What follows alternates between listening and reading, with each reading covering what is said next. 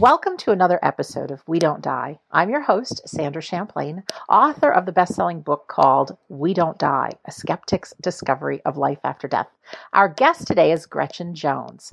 I met Gretchen last month in an afterlife workshop in New Orleans. She's a great lady, has a radiant personality, and told me she volunteers for an organization called NODA, which stands for No One Dies Alone. Intrigued by her story and her compassion, I thought we needed to meet her on the show. Gretchen and her husband Taylor run a business called Texas Grip, which is an Austin based film and lighting company specializing in still photography and video production. They work hand in hand with photographers, producers, and assistants to make sure their shoots run smoothly and that every detail is taken care of. And if you're in that kind of business, you can find out more about that at texasgrip.com. And as far as No One Dies Alone, you can either Google it or on Facebook. They've got a Facebook page. So No One Dies Alone. Gretchen Jones, my new friend, welcome to We Don't Die Radio. Thank you. Thank you very much. That was quite the introduction, Sandra. Well, only the best for my friends. Absolutely. you're a VIP if you're on this show. Well, you are, anyways, but I think we often discount who we are. Um, but we're all great. We really are. Every person listening and you and me. So. So, Gretchen, how are you doing in the face of probably being housebound like most of us? I am, um, but I think like most of us, I'm getting a lot of housework done and we're taking a lot of walks. And here in Austin, the weather is beautiful. So we've been really enjoying that. Um, I unfortunately and am I'm not able to visit my patients right now. Most of them are in hospitals and um, nursing homes, but I've been giving them calls and checking in with them that way. Oh, that's really nice. You want to tell yeah. us a little bit about you and Sure. Hobby, and um, then we can talk about how you got into volunteering. Sure. Um, I'm a certified end of life doula, uh, which is a person who is trained in assisting patients spiritually, emotionally, and physically during their dying process. And uh, I also um, volunteer both with um, NODA, which you mentioned is a No One Dies Alone program here in the United States, and also with Kindred Hospice and Hospice Austin. Um, How did you get into all of this? Can I, uh, yeah, just ask? I mean, your background. I know you do the photography business uh, uh with your husband. Yes. Was yeah. Was this other side? How did this other? I don't want to say the other side develop, but you know what I'm getting at. okay. I well, um, I graduated college with a um, master's in um, art history and theology. So I always had this interest in world religions and other people's religious beliefs, spiritual beliefs, and cultural differences.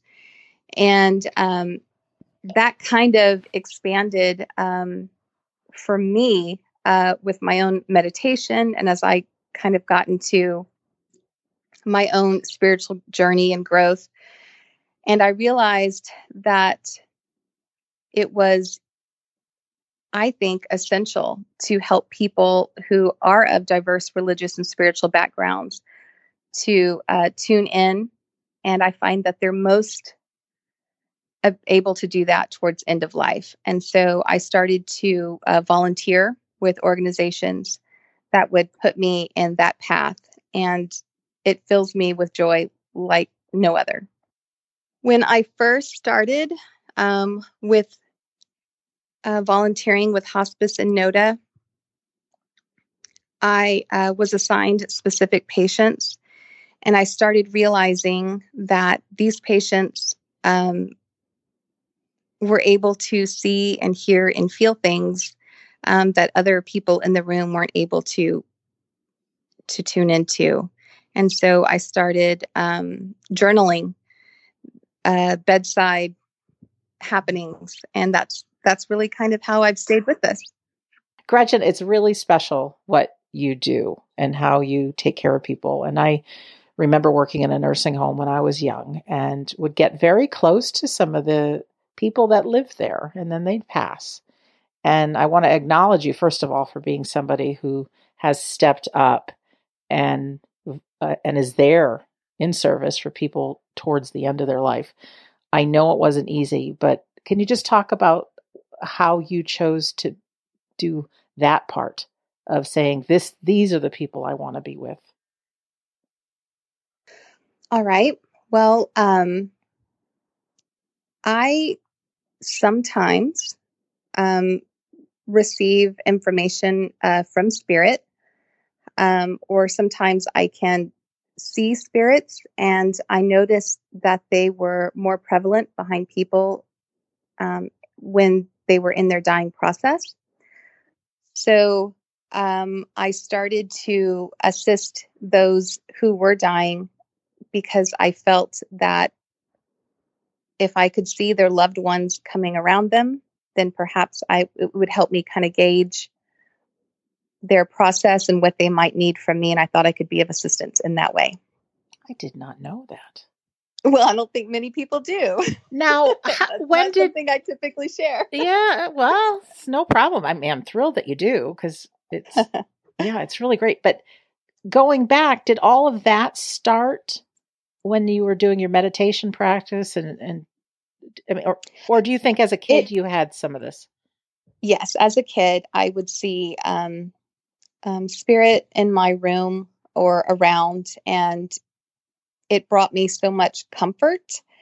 Um, the beings that would be around, and and I wasn't scared, and nothing seems out of the ordinary when you're a kid. It just is. Um, but then, as I started to do med- meditations and um, try to center myself and sit quietly, I found that more and more information was available. So um, it kind of evolved into um, an awareness that when a person was starting the dying process, and as you know, we don't actually die, but when their physical dying process would begin, um, that the spirits around them would become a little more uh, visible to me. And I thought that that would be a helpful thing to hopefully utilize and help those and assist them throughout their dying process. Wow, really great. And then you were trained as an end of life doula. I was. Um, and um, Reiki also. I'm trained in Reiki and mm-hmm. in sound bowl therapy. So I actually use all of that stuff when I sit bedside. Um, so, as you mentioned earlier, um, NODA, and NODA is this incredible nationwide program that is dedicated to serving patients who are actively dying, and that's usually typically within a 72 hour time frame. Okay. Um, and these are patients who don't have family to be with them. Um, and that could be because they've outlived everyone. Maybe they never had kids, or their family lives far away and can't afford to visit, or maybe even perhaps they've burned all those bridges and family just simply won't visit. Mm-hmm. So volunteers sign up and sit in three hour shifts with these patients. And what's just the most beautiful thing is that every volunteer brings their own personal touch to these patients.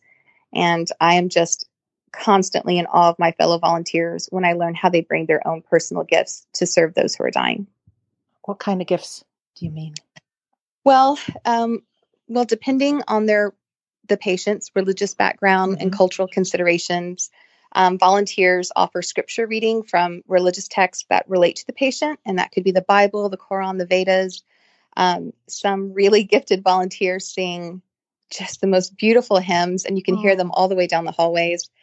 Um, others read short stories. Um, they pray, they hold hands, they talk to the patient. And even if the patient's unconscious, um, hearing is usually the last sense to fade. Right. So, you know, just letting them know that they're not alone. This is in hospice and hospitals? Um, hospice, hospitals, nursing homes, all of the above. Oh, that's wonderful. It is wonderful. And um, the I just can't think of a better community to serve.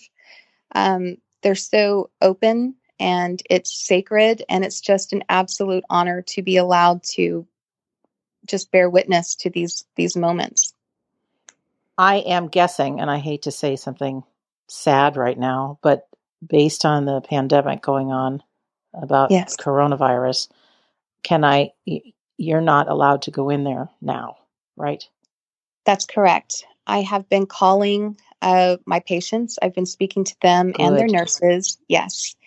Um, and then uh, in the case where I have the family's information, I uh, call the family and let them know that I had spoken with the patient or the nurses, uh, just so the family knows um, that I'm I'm still here for them as well, because it isn't just about the patient. Sometimes um, in hospice care, not just in NODA, it's also about the family um, and their grieving process.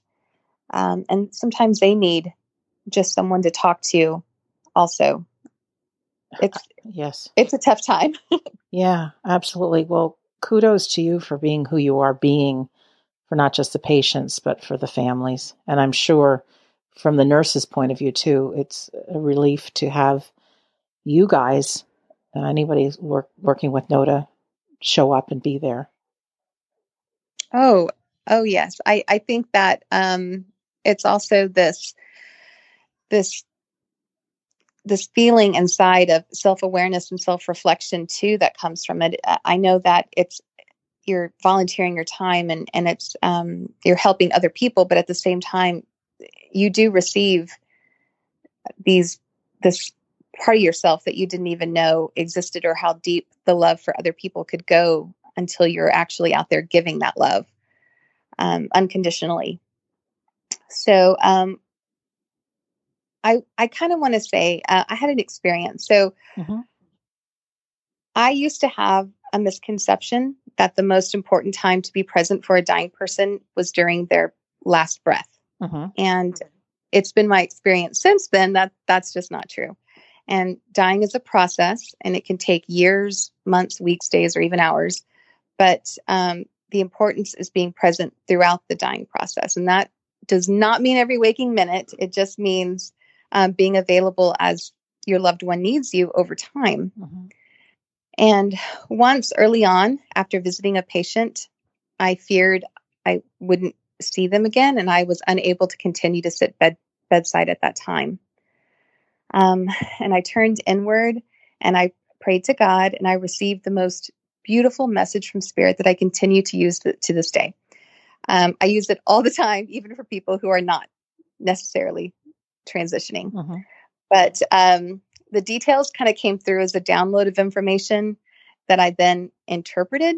And um, what I interpreted from spirit was that I could, if I wanted, create a letter of love or a love letter to my patients, and I could leave it in that moment in time and space, and that this message would be received by my loved one when they transitioned. And that upon receiving this love, it would lift or boost my loved one along their journey after their physical death. And I think, you know, we all know the power of prayer and positive thoughts. So I think that this follows along that same line. And so I'm a very visual person. So in that moment, I personally envisioned this beautiful landscape with green grass and blue skies, a waterfall, something that I thought my patient, that specific patient, would really enjoy. And I kind of, I don't know, infused that image with love, gratitude, appreciation, awareness, and the intent that they would receive this message in the manner that I sent it in just complete love. And um, I hope that that is the case. So I, if I knew that I wouldn't be able to be there for the final breath for one of my patients, I sort of create these love letters and I leave them there for them to receive when they do transition.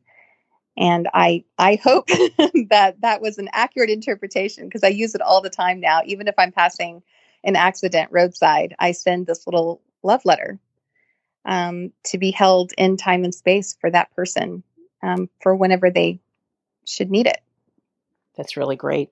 It, it there's so much positivity in our intention, in our prayer, and all of that. And I think even your words are good because a lot of us can't see family members right now.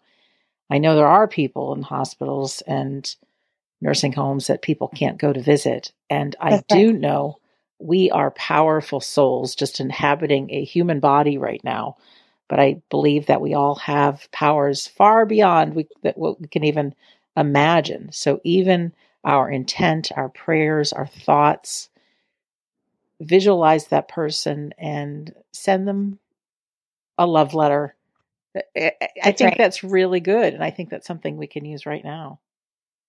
It's absolutely relevant. And my sister, she's not a visual person. Mm-hmm. So when I told her about this, um, she tried it a year ago for my grandfather as he was transitioning. Mm-hmm. And she visualized an actual letter and in her mind and sealed it in an envelope and sent it off into outer space. That was her that was her way of sending a love letter. And I don't think that there's a right way or a wrong way. Mm-hmm. I just think that like you said it's the intent. That's what is the important part. Absolutely. And whatever way our creative mind wants to visualize that or feel it or something is, is really, really good.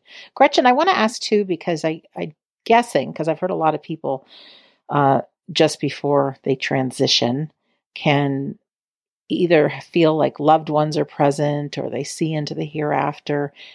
Have you had that experience? Or are there any stories you can share with us? Absolutely, yes. Um, and I'll preface this by saying there are members of my own family who struggle to feel tuned into spirit mm-hmm. and struggle to meditate. And um, even to sit bedside with someone as they are uh, dying is um, uh, you you're gifted with the experience of being able to to kind of be the receiver of a story of what the other what the person who is transitioning is able to see. So even if you can't see them yourself the when they say something that can't be disputed um, you get to experience that. So mm-hmm. this is for everyone. And there isn't anyone there's not a household that hasn't been touched by death. And this is such a natural process. And it is definitely not something to be feared um, it's so beautiful i have many stories, but I'll I'll start off with one of my patients and I'll call him Mr. A. Okay. And he has been in hospice care for over 3 years and I have been blessed to be his volunteer for over 2 of those years. Nice. Yes, he's amazing. Um we used to have really detailed discussions about his um, Hindu upbringing and um, his travel abroad, and we used to discuss theological beliefs. It was a very interesting conversations to have. But now, as he starts his decline, his physical decline, um, he has definitely embraced his uh, Hindu beliefs. And so, um, part of Hindu tradition is reincarnation. Mm-hmm. And he his wife um, passed away um, over 20 years ago. So when he, before his decline started, he used to believe that his wife had already reincarnated, that he would never see her again. And this did bring him a little bit of despair. Sure. Um, but now, um, Mr. A has been receiving visits from his wife and in her in his room and it is bringing him just huge amounts of comfort and he's also uh, been informing me of um, other beings, um, beautiful beings in the corners of his room, uh, typically one corner actually. And I can't see it, but the way he lights up and the details to explain these beings it's it's just beyond imagination. And the amount of joy and comfort that he emanates after talking about them and while looking at them and explaining them to you it just it, it leaves you without any doubt. And at the very least you're feeling just this overwhelming sense of joy that he's feeling so comforted in those moments because it can be difficult to do that when someone's on the decline to bring sure. them that kind of comfort one time I was leaving his room and I sit in a chair right by his bed and I said, okay, Mr. A, I got to go. Um, and I got up to leave and I had reached the door and he says, oh, you're back. And I turned around. I said, no, Mr. A, I'm leaving now. And he said, no, her. And he pointed to the chair that I had just gotten up from. And he said, She sits there with me after you leave, so I won't be lonely. Oh. And he flashes just the sweetest smile at the chair. And in that moment, I had this overwhelming just I was filled with gratitude. And I walked back to the chair and I said, Thank you for keeping him company to this invisible, beautiful energy that brings him so much comfort. Um, but he frequently has visitors um, that he describes as being light filled in his room. So they're they're consistently present for him at this time. Oh, how special. I've heard some other stories and I just love. I mean, not only no one dies alone as far as human beings with human beings, but just the fact that I believe the natural part of the dying process for a human being is that loved ones and angels, whatever you want to call them, these beings are there to reach out for our hand and bring us over the threshold. And they can see them. They can, yes, and and he can't tell the difference between me and the being standing next to me. Um, we are the same for him in that moment. Yes, we are the same reality for him, which is just beautiful to me.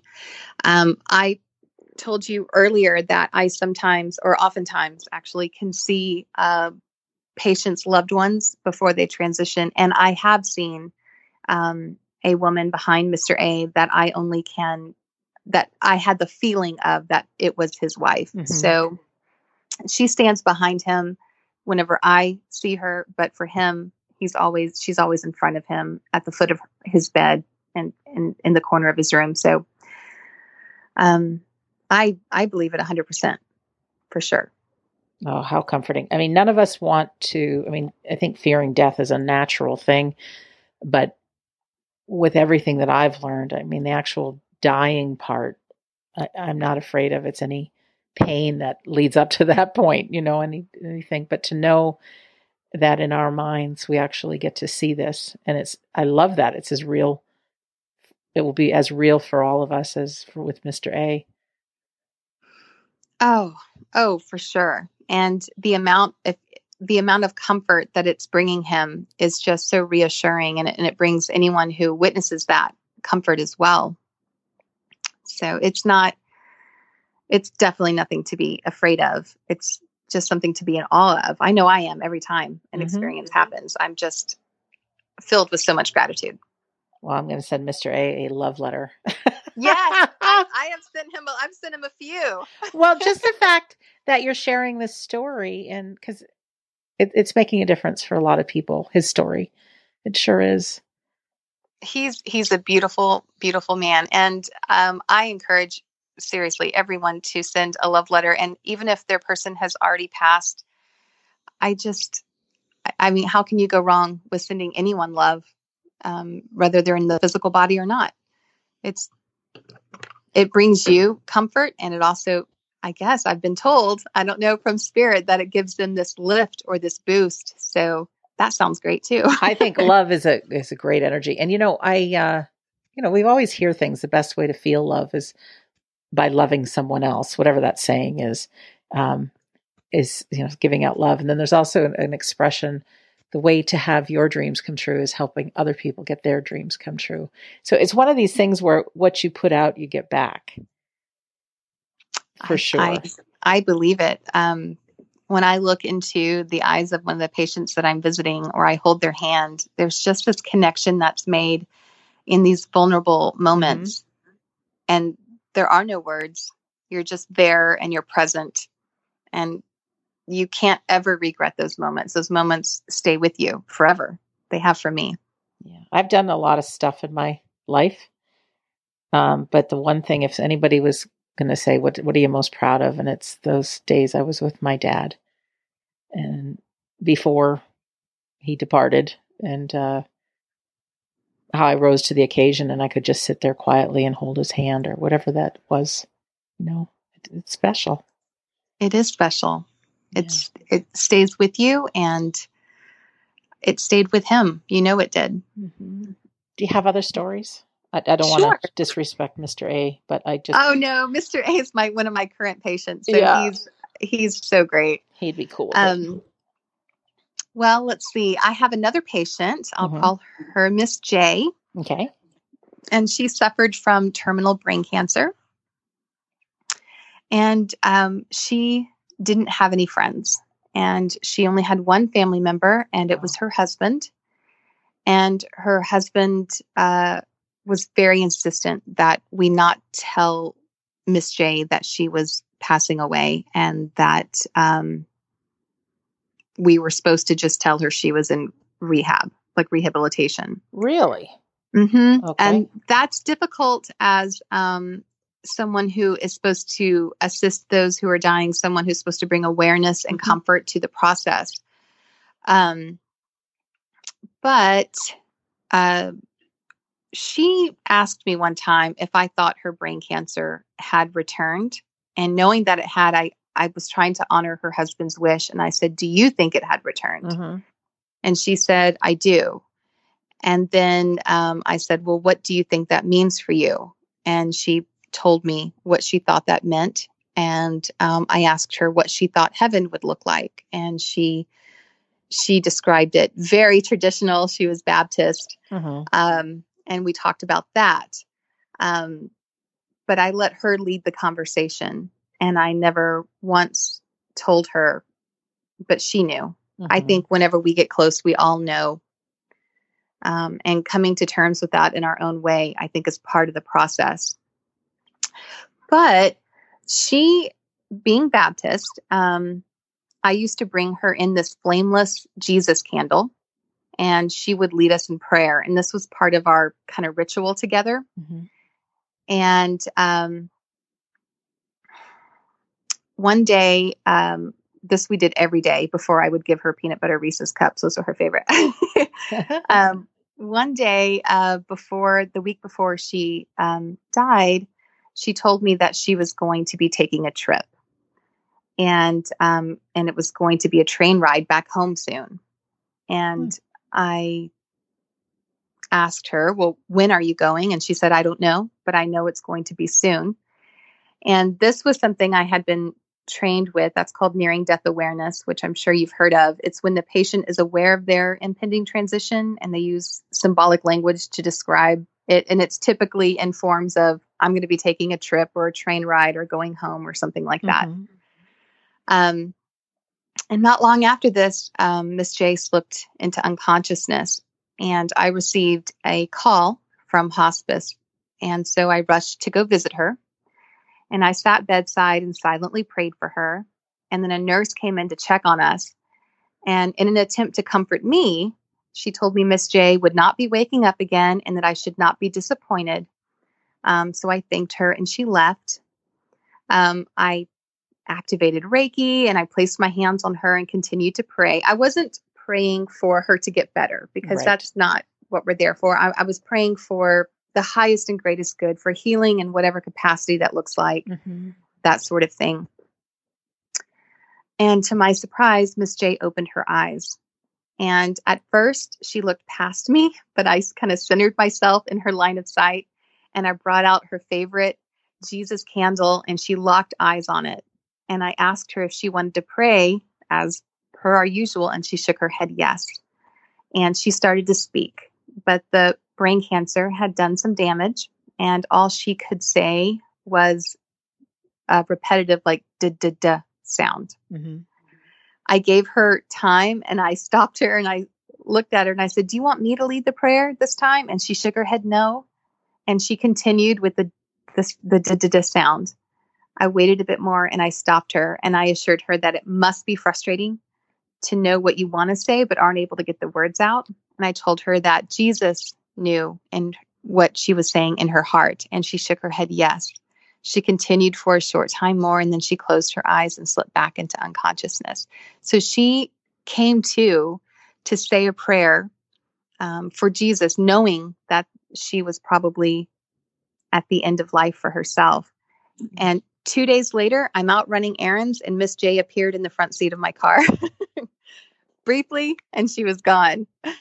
Um, and I hadn't heard from anyone, so I texted hospice and they confirmed that Miss J had indeed uh, passed away.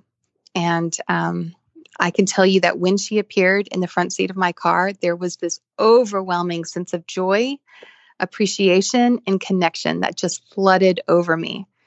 So, those types of experiences are commonplace, I think, um, when when sitting with those and assisting those of the dying community.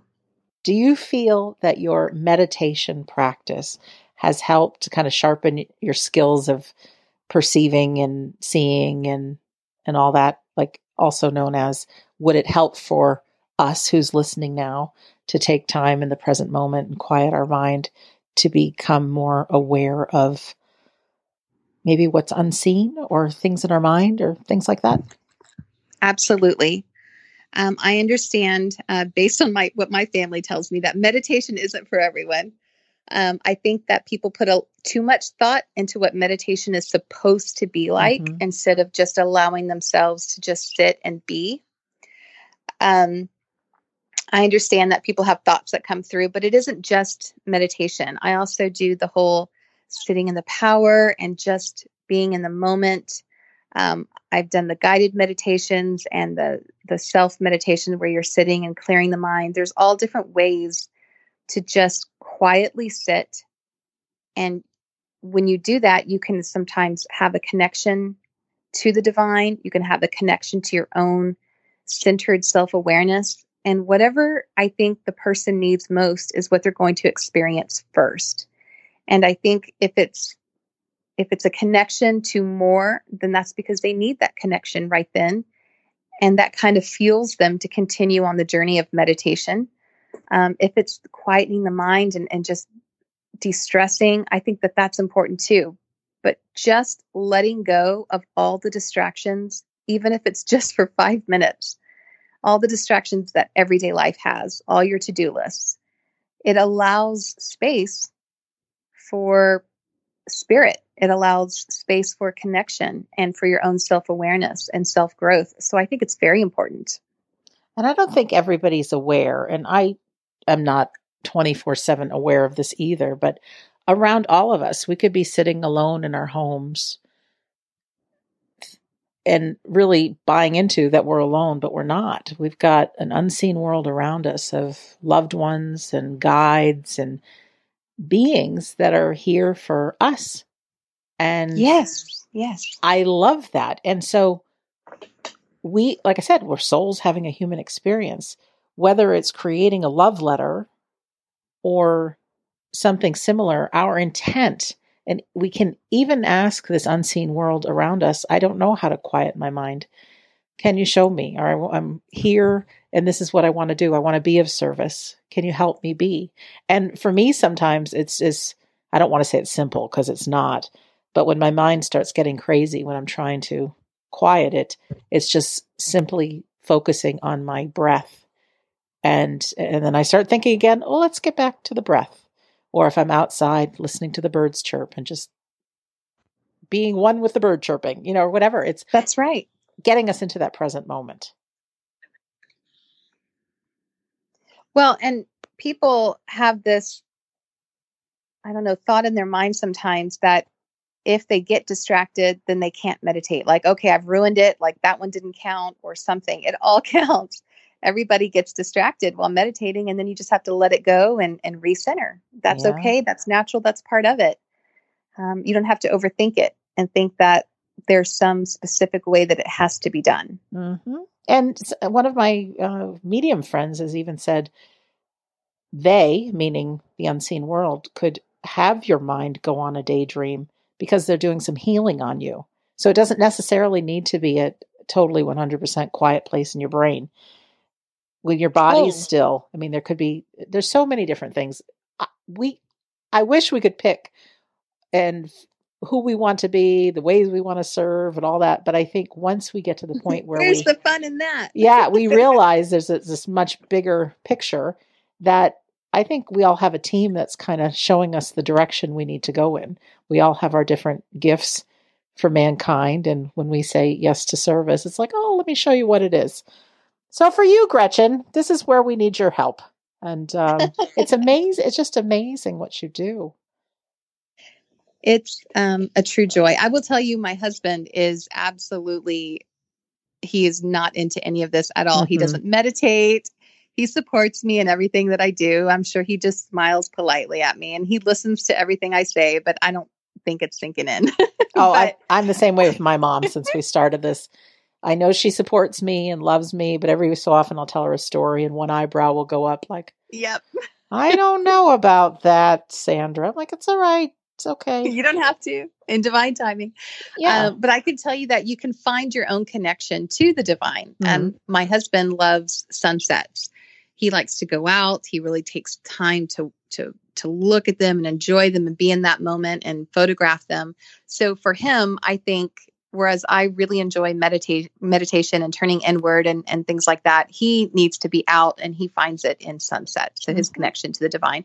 So I think that when people are like, oh, I just can't meditate, well, maybe meditating per se isn't maybe right for you, but quieting the mind and finding something that you could just get lost in, like a sunset, maybe that works for you.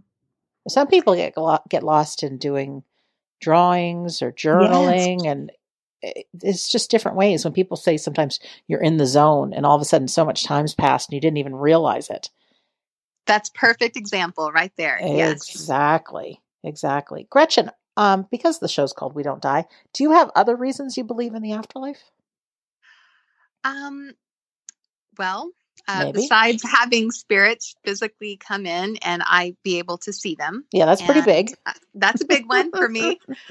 Um, and continuing to experience other people's um, uh, spiritual moments as they're transitioning and getting to be a part of that sort of continues to enhance my belief. Um, I guess for me, um, I actually had it. Well, another experience I had um, when it was with a NODA patient, and I didn't get to know this person before they started to transition. They weren't a hospice patient of mine beforehand.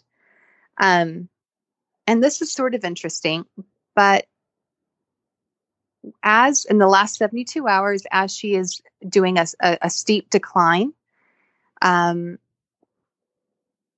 she, I don't even know how to say this without it sounding weird, but she was standing beside herself.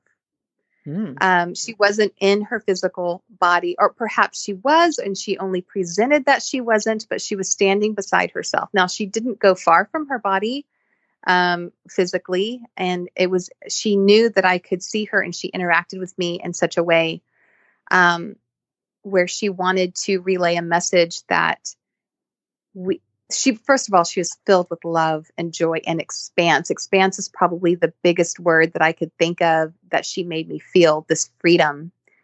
Um, she was elderly.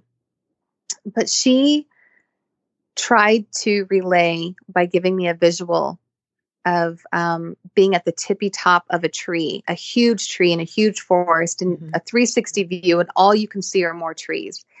And she just wanted to say that we are the tiniest, ittiest, bittiest little part of this huge greater whole.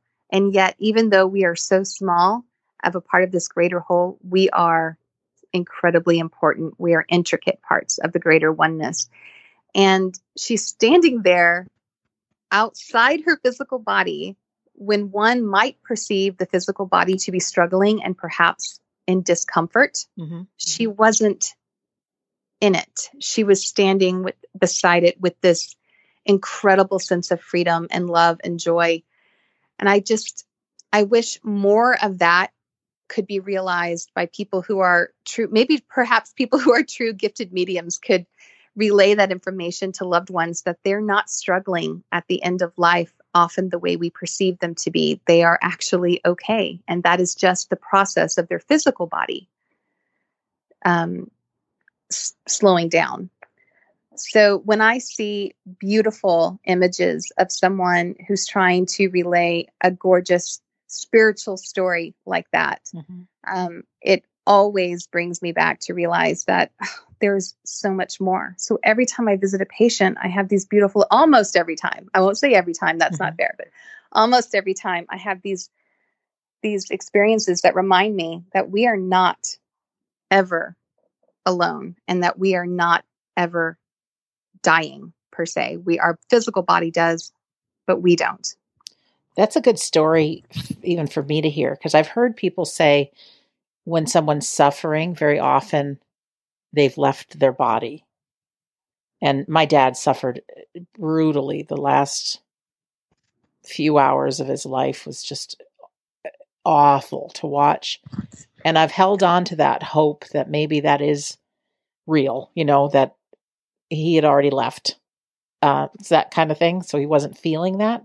And through mediums and some pretty profound experiences, I, I do believe that's the case.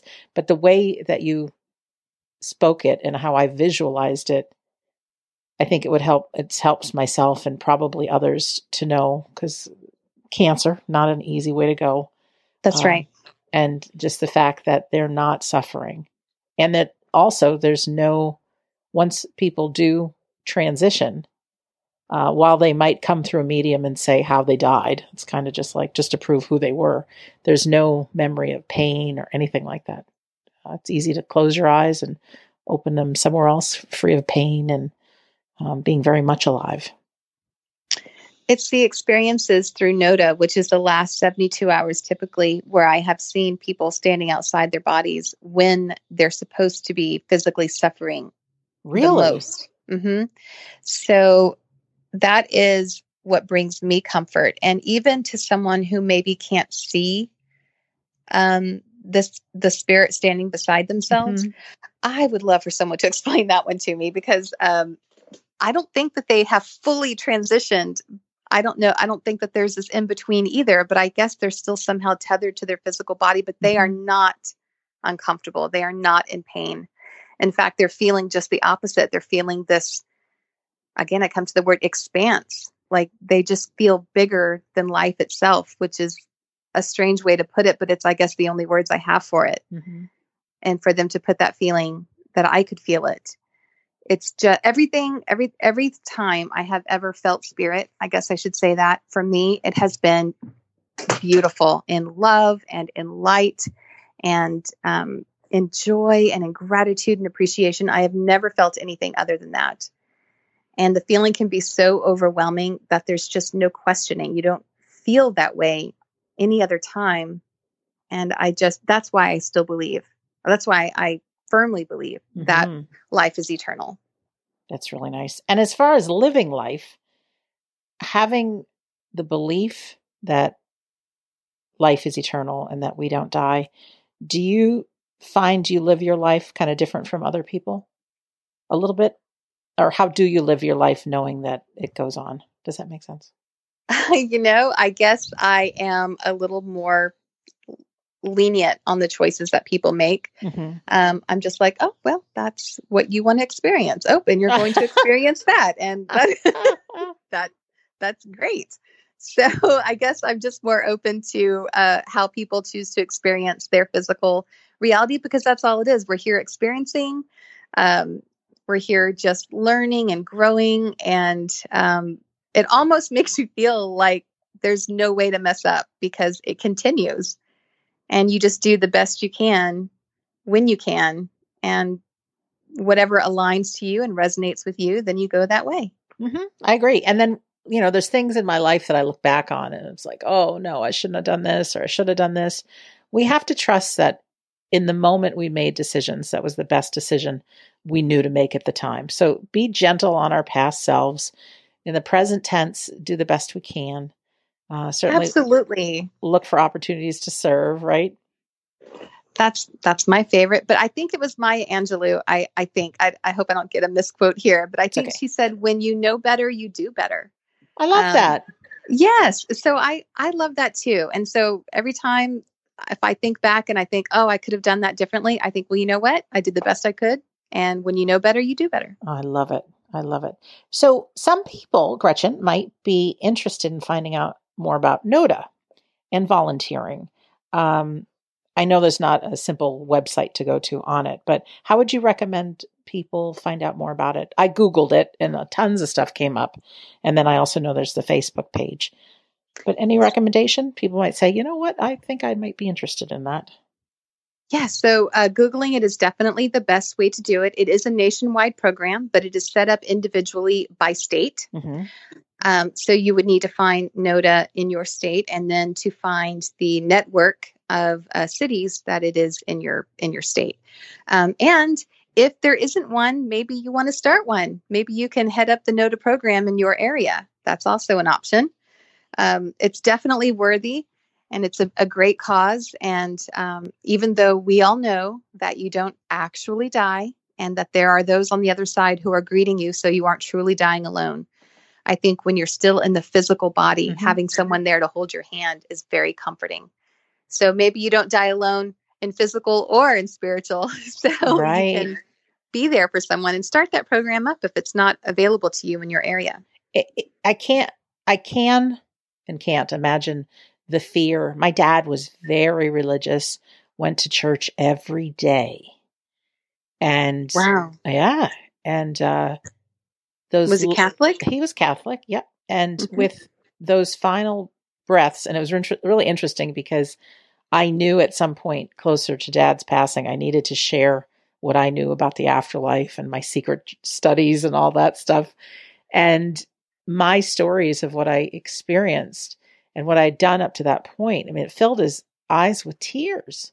And it, this is really oh. interesting because I'm not a practicing medium, but I every so often will get a glimpse of something, or if I'm in a course, there will be things I know that I shouldn't know and stuff like that. Well, right in the kind of the weeks before he passed, I remember seeing this yellow airplane in my brain.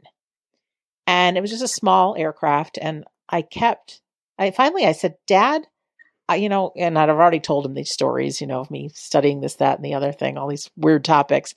And, you know, he just loved me and had big eyes and was listening, but some of it he's like, wow. uh, but I, but I said to him, I said, I keep feeling that there's a man named Jim who's laughing and saying he wants me to tell you he did get to bring his toys with him. And in that, my dad's eyes filled with tears. My dad had survived cancer from 30 years past.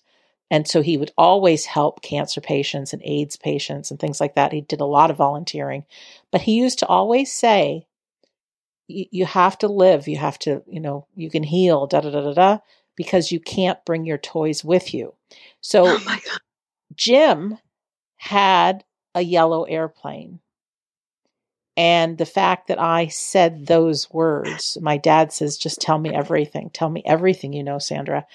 And through that, our relationship got stronger. But I could tell where I'm going with all of this is knowing what I knew and being able to share with him. And even towards the end, there was fear that comes up. And I think that's normal because, uh, you know, even, you know, um, Scott Milligan puts it great, you know, when he talks about uh, what one of his inspirers said. It's just like if you've never been on an airplane and you're scared. I mean, it's it's normal. It's something new. But then yeah. it's like you take your journey and it's like, oh, what was all the fuss about? and That's right. But in those final moments, in those last 72 hours, you really don't know. You, you know, you're boarding an airplane that you didn't ask to go on here. And um, to have somebody from NODA step up and be there is just a beautiful, beautiful thing. So, uh, to anybody who's listening right now, if that seems of something of interest, um, check it out. And uh, is there training that goes along with it, Gretchen, of how to? There is. There's mm-hmm. um, a couple of days that you go in um, and they train you, uh, but it's it's part of all of our histories and lives and cultures to just sit beside someone. Mm-hmm. It's not complicated, um, and it's and it truly fills you with joy. You feel you feel like you have done been present there for someone who needed it. And you also sometimes the final gift that someone can leave behind is telling you who they're seeing around them as they're going. And i think that that is what brings us hope too that life is eternal. Mm-hmm. as people who are dying tell us hey this person's here with me. So i think that people who might perhaps be fearful or or in any way unsure about uh, sitting with the dying community, I hope that they realize um, that it, there is nothing to be afraid of, and that they would probably gain so much more than they could ever imagine out of the experience, both with the belief of eternal life and also with serving. So that's really nice. And you know, something just came up to me came up in my mind is uh, we're all dying, right? right now. That's right. We are. And a lot of us are housebound and we're housebound with people. And sometimes, I mean, you can look at it sometimes sometimes too much, or I don't know what the expression is I'm looking for here right now. Um, but too much of a good thing may not be a good thing. And I, I think being housebound with people, we can get irritated with each other. We need our space, da da da da da. But from this conversation, I'm really taking who you're with right now. And even if it's your dog, it's just you and your dog sitting at home, whatever, be present. Be present, be with them. Um, may, uh, you know, I'm prone to go checking the computer or the email or something like that. But what would it be like to just sit and be? And nobody has to talk, you know, but no, really no. to do that now. And that's a way of quieting your mind. It doesn't have mm-hmm. to be a traditional meditation in any way. No. And I guess if you could maybe after you do a little quiet time, send out a love letter to someone I uh, in your mind's eye mm-hmm. for someone because I I just truly believe that that is a, a, a beautiful gift you can give to anyone, even if they've already transitioned or if they're about to, or if it's just someone you want to leave it there in time and space. I'm told you can do that. You could just leave it there, and maybe they don't go for another 20 years. Just have it ready. Oh, that's so nice. And why not send a letter if you had any guilt or regret or anything. Just send love. You know, it's that's all, right. Like you said, it's healing. Yeah, when you know better, you, you do better, and uh, be gentle. Be gentle on ourselves. So, Gretchen, thank you for being our guest today. Thank you so much. This has been just wonderful. Oh, yeah, I feel the same way. It's just a, a new conversation, but it, it needed to be shared. So I'm glad you were the one for our listener, thank you for being here. But I just want to tell you some, about some cool things that we're doing now. As always, we don't die radio.com is the home base for episodes. Um, but we are doing now Sunday services online for free while we're all housebound. And it's done in the spiritualist manner, meaning we have songs and we have prayers and we have a reading and we have a sermon very inspirational. But one thing spiritualists do a little differently is at the end of every service, there's a medium that does a mediumship demonstration and will bring in two or three contacts, two or three uh, loved ones from the other side, and we connect them right there in our online service. So we just had our first one. It was pretty miraculous and lasted about an hour and 20 minutes, I think, something like that. And they're all recorded, so you can see one even after the fact. But if you go to we don't die radio.com and towards the top of the page, it'll say our Sunday Divine Church service and just scroll beneath it because uh, the recorded ones you'll be able to play from right then and there, or you'll get the link for the next one coming up on Sundays. So we want you to be part of that, be part of our community, even though we're so many miles apart. Also, we're doing some live mediumship demonstrations, which are pretty cool. So there's an event page at we don't die radio.com. I've got some freebies for you. If you want a copy of my book, We Don't Die, it'll come in a PDF form. And I have a very healing audio called How to Survive Grief. Grief doesn't have to be death of a loved one. It can be something that we're all going through right now is our world has changed, our lives have changed. Many of us right now are unemployed, uh, and maybe our health has changed. There could be so many different things, and that act- activates the grieving process. So our brains can be a little crazy. We could have anger. There's a bunch of things. So it's how to get through the grieving process. And so you just have to sign up for what's called my Insiders Club, which is another name for my email list. And that's that. And then on Facebook, we have We Don't Die listeners. So you can just type that in. It's a private group of nearly 5,000 people. Shout out to everybody who's in the group. Hello. And it's a great place to just meet new people, talk, be supported. It's super. And then the last thing is back to we don't die radio.com. Um, if you click on the button that says store, there is my book, We Don't Die, in audiobook form. Now it says $20, but if you put in where it says coupon code free, F R E E, free, because it will turn it from $20 into $0 into completely free. That is my gift to you. Just, it helps being in the present moment. It helps listening to inspiring things. Um, it helps being with people, but sometimes we can't be with people. So just listening makes a difference. And of course, there's now 335 episodes of We Don't Die Radio. So you could spend your next year listening. but again, I want to thank Gretchen for being our guest today. And looking forward to seeing you again, Gretchen, in the near future, somewhere, somehow. I, imagine we will. I yes, can't I so help too. It. Uh, yeah, I'm sure it'll happen. And for you, our listener, we look forward to meeting you, whether it's online or in person. So, in closing, my name's Sandra Champlain, and I'm always so happy to be your host on We Don't Die Radio. I do believe that life is an education for the soul and that your life here on earth is important. So, take a little time and create a love letter and send it. Uh, it'll make a difference and it'll land just where it needs to. Forgive yourself. I love that. When you know better, you do better. So, don't worry. Be present have love in your life, and just take some time today to sit with the people you love. Okay? So thanks for listening, and we'll see you soon.